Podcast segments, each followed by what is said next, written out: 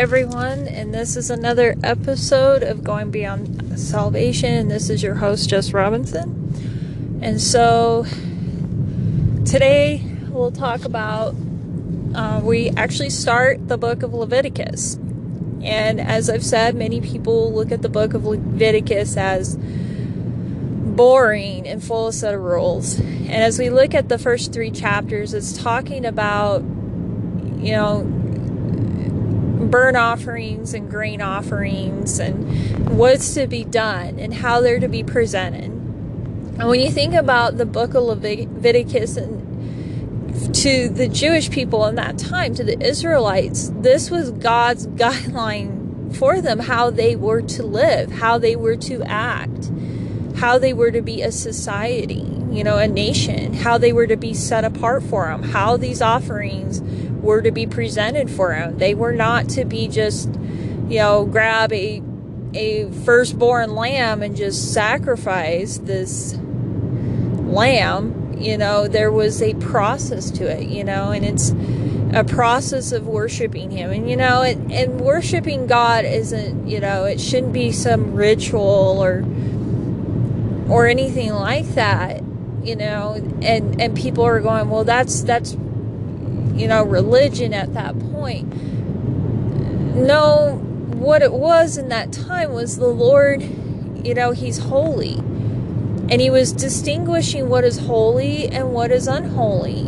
And that's what He was doing. He was distinguishing that for the people because they didn't know what was holy and what was unholy, you know, what was clean and what was unclean you know, they had to, and he was a holy God, and there was still this separation. Jesus hadn't come to die for for this, you know, our to die and shed blood for our for the forgiveness of our sins at at, at that time, and so there had to be this substitute, and there had to be a process, you know. And think about it today, because of Jesus, we don't have to to deal with these offerings. But this is what the people had to do back then. And we think about our worship and and I like I say with people with you know for worship and prayer life, we shouldn't take our prayer life and worship life with with the Lord haphazardly. You know, and it's you know coming before the Lord and and and having you know, a right heart attitude, you know, and, and being cleansed of our sins, which jumps to Psalm 26, which we see with David, that he he chooses that he's going to live righteous before the Lord. He's going he doesn't want to walk in the ways of the wicked. He doesn't he and you know, he's asking the Lord to search his heart. And you know, he wants to be able to go be in the presence of the Lord. That's what he wants to do. He wants to go to the altar. And he has his heart to to you know, and it's his heart was right. He wanted to know the Lord and he he made a stand to to live right before the Lord. And think about this, you know, David was in that time where there was that separation, you know, the veil, there was the veil.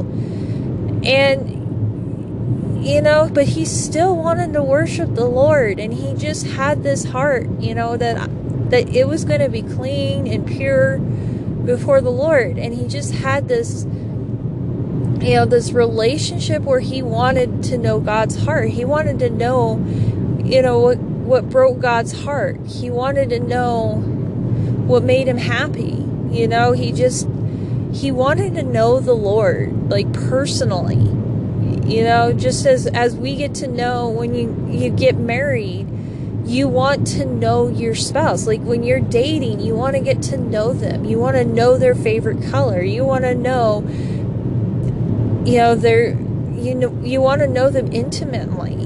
And you know you get to know everything about them. And i think as brand you know when you're brand new believer you're the same way with the lord you know you want to know him. There's such an excitement. And it's just like marriage where you know you have to keep up that that fervent passion. Because you know in marriage it when you're married there's that temptation to not want to understand or to get to know the person anymore. You feel like, oh, the chase is done and and I think that's how we get that way with the Lord sometimes is you know, as you continue on in your faith, in your walk with him, it just you go, uh, I'll do my prayer, I'll do my my Bible reading and that's it. You know, and I'll just go on the for the rest of my day you know, and it's just, it turns into like a five minute or two minute prayer. It doesn't, there's no worship and, and sometimes it just ends up turning into a Sunday thing. And it's like, we, we can't live that way. You know, we just don't want to live that way. And, and so I just challenge, you know, don't let, you know, would you let your marriage go stale? and and treat it as as common you know i don't think so you know and i think that's how we should treat our our relationship with the lord is that this isn't just some common relationship and that we're also cautious about being pure and standing up for for jesus standing up for what is right and and choosing to be set apart. You know i was watching i was you know on facebook and there was this video of Billy Graham years ago, and he was like, he was preaching, you know, he's like, okay, Joseph did, he went to prison because he would not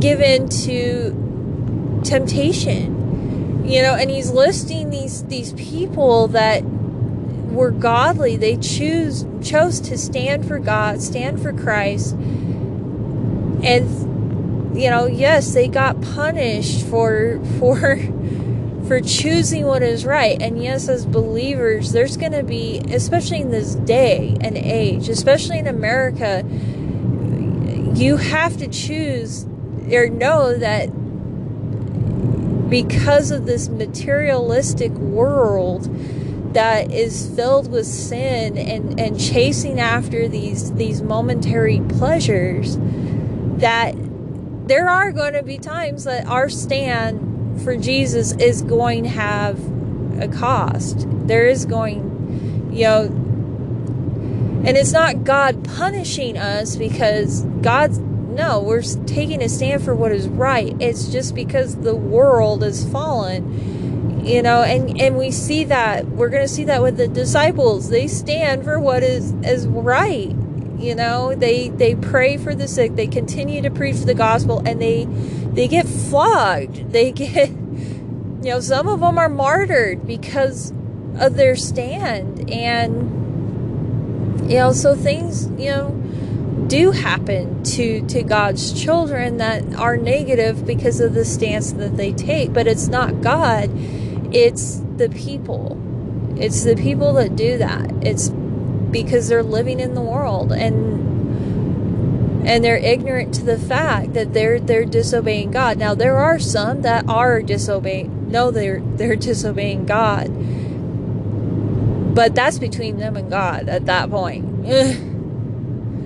so, you know, we just we have to continue to take that stand that we're going to stand for Jesus even though it's not popular in this materialistic world that we're not going to give in to temptations that we're not you know because you know the world says it's okay.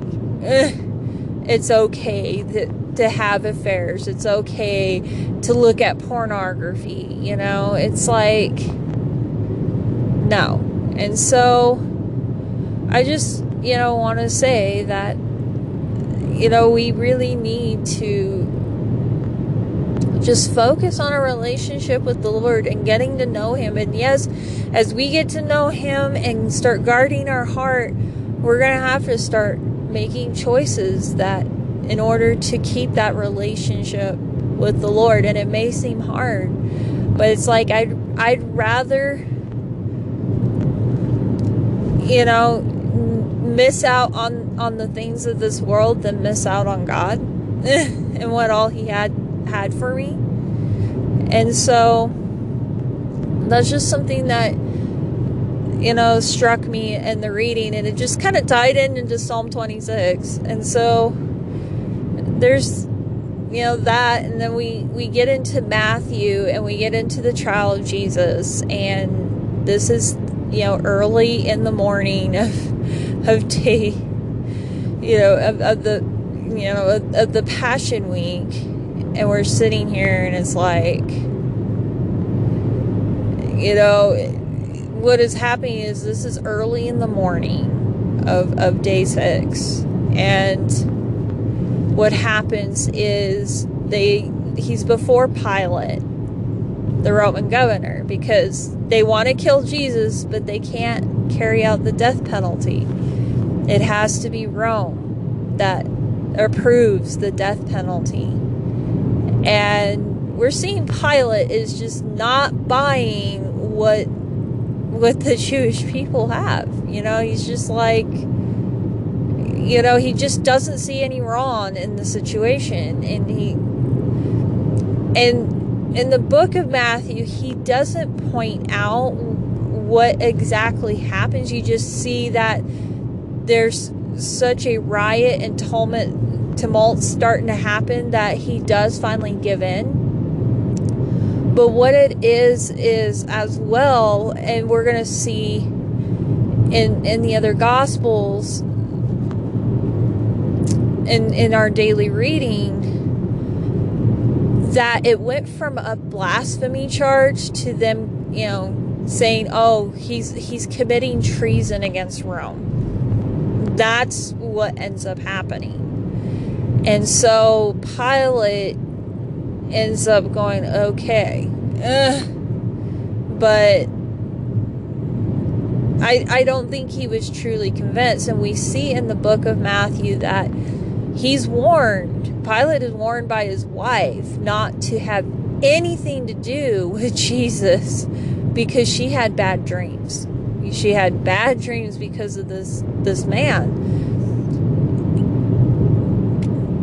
And so he ends up and we see that he's he's doing what he can to, to spare Jesus. And what he does is, you know, there was this annual tradition where one prisoner is let go. So he picks somebody that he picks the person that nobody would probably pick.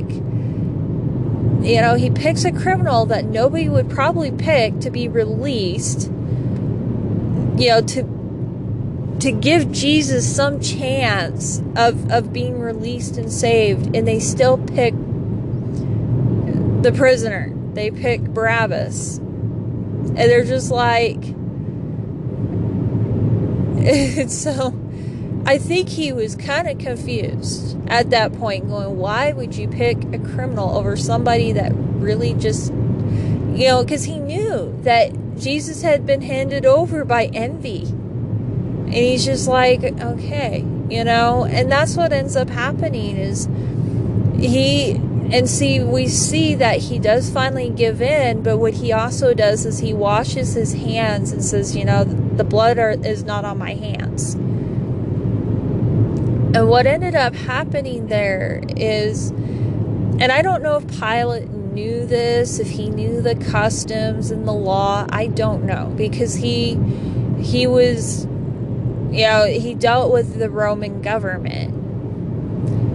But I read a fiction, a, a historical fiction novel a couple years ago.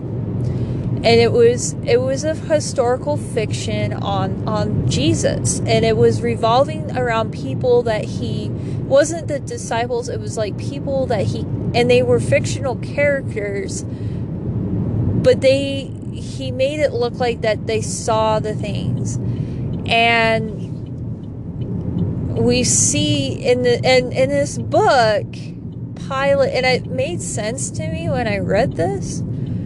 And so maybe it's a possibility but pilate in this book he it this author did a really good job of of sharing you know this puzzlement that Pilate has that he really just doesn't want to deal with this situation. You know, he doesn't want to give the Jews what they want. And he he's you know, he's like, great, you know, what do I do? You know, because he he was hearing from his wife that not to have anything to do with this man. Well, then it dawned on him, and and in this book, this man Pilate starts laughing because he's like, I know how to deal with this. And he deals with a tradition that the Israelites have that we're going to read about in in the law. And it dealt with murder and an unsolved murder where they don't know who the murderer is when there has been blood that is shed. And what the tradition was, they were to wash their hands in water. And if I remember correctly, they were also to sacrifice. Uh, and they were supposed to sacrifice a bull, if I remember right, a bull or a heifer. But what it was was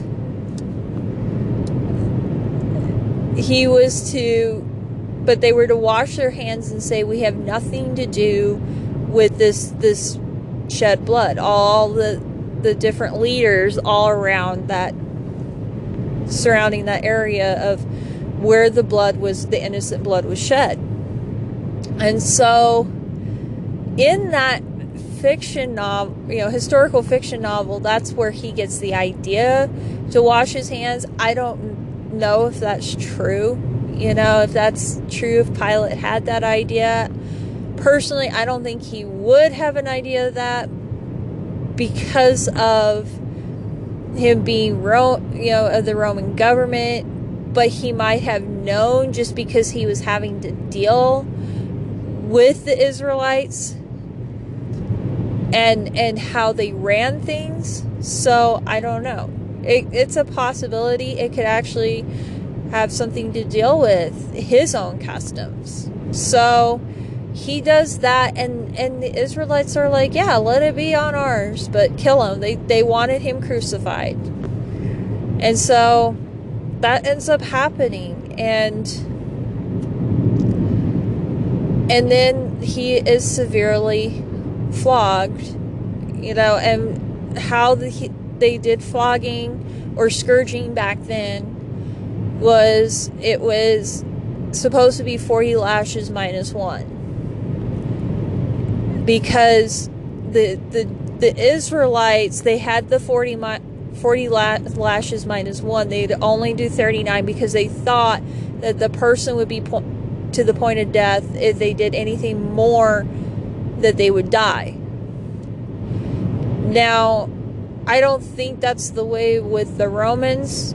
It what it was, it was cat o' nine tails, and these cat o' nine tails would it was meant to cause as much damage as as it could be done and as much pain. And so he he took you know 40 stripes on his back you know on his body because i've heard that there was specific areas where he like how many they would do. And but you know when you think about it if you've seen passion of the christ and people go oh that was really bloody. And i've heard one evangelist said it wasn't even close to what what he would have looked like. Because in that time and there has been descriptions of what they look like when when a scourging is done and it was to the point that there was you know skin shredded off. There was you know organs could be seen. You know this person was practically dead with after going through a scourging like that. So this is what Jesus did and then he has to carry a cross to what was called the, you know, called Golgotha. And what happened is Jesus, they had Simon, which is not, you know, the disciple, but there there was a man named Simon of Cyrene. and he ends up carrying his cross for him. Now, it's probably because, yeah, Jesus was probably he was so weak at that point he couldn't couldn't carry it. And because of all, you know, what the way his skin was after being beaten like that, it was probably you know, he, he there was no way he was going to be able to carry it. And so he's crucified and then two um two criminals are actually killed next to with him. They're crucified with him. Now, what it was actually was these criminals, they were actually, it, they also were, their charges also dealt with um, treason. It, it was all political. And so these guys that were killed or crucified with him, it was kind of just like a slap in the face to two other guys. And we see in in the daily reading, as you read it, you know, a couple podcasts ago, we were reading Psalm 22. And as I kept reading that, it kept taking me back to Psalm 22 that what was happening to Jesus, you know, it was the same thing. The people that you know and, and that's what happens to jesus. He's like you know people are going oh you know god could save him. And you know it and and that's what ends up happening. But there's also a sign that is put on there that you know that says jesus the king of the jews. And we're going to see in one, in one of the gospels that the religious leaders have a problem with that charge that's put up because they're like, no, he just claimed to be king of the Jews. And Pilate just says, you know what? What is written is what is written. and so, um, so we just see that happening. And so think about the, the suffering that Jesus went through. And and think about it we just we didn't deserve it. We didn't deserve what what you know we are actually the ones that should have gotten that penalty for our sins. We should have died. We should have been punished. We should have been the ones being severely beaten. We should have been the ones that were crucified.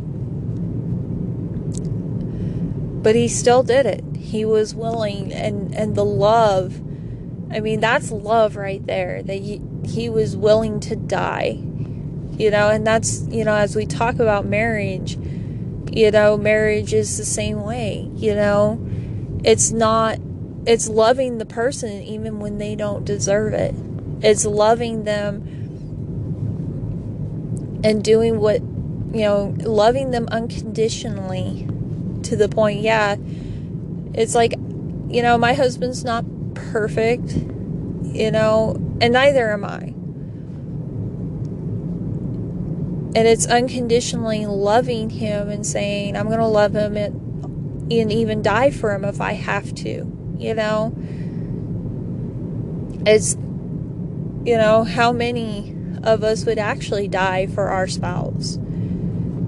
And we have, and there's, and I've heard this too, is, you know, parents saying, would you be able to to sacrifice your own child? Would that would you be able to do the same thing God did?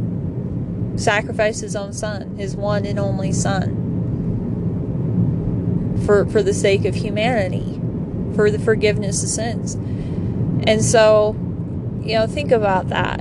And it's more than just words, you know, that this is real it happened. And so,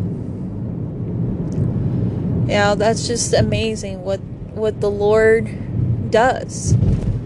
And so I just want to finish off with this and finish off in a prayer and and just say, you know, I mean, we have such an awesome God, and that we can rejoice. We can rejoice because of the love and the mercy and what Jesus did. What Jesus did did for us. And so, Lord, I just want to thank you, God, for for the sacrifice you did on the cross. We give you the glory. We give you the honor. Lord, we didn't deserve it. But Lord, we just thank you for your love and your mercy. That, Lord, I just pray that, Lord, as we continue to read about Jesus, that it would just take captive of our hearts of the the price that that he paid for for our sins. Lord, we may not fully grasp it, but Lord, I pray that you would just captivate us with that. I pray, Lord, that our heart would be just set about set apart, wanting to know you intimately more and more each day. Lord, let your word just be revealed in our hearts. Lord, I pray, God, that Lord, we would just have this fervent passion for you. And and Lord, just continue to work in our lives. Lord, I just thank you for all that you're doing. We continue to give you the glory and the honor, Lord, and we just thank you in Jesus' name. For the next podcast, uh, read Leviticus chapter 4, verse 1 through chapter 6, verse 18, Psalm 27, verses 1 through 6, and then Proverbs 4, verses 24 through 25, and then Matthew 27, verses 45 through 66.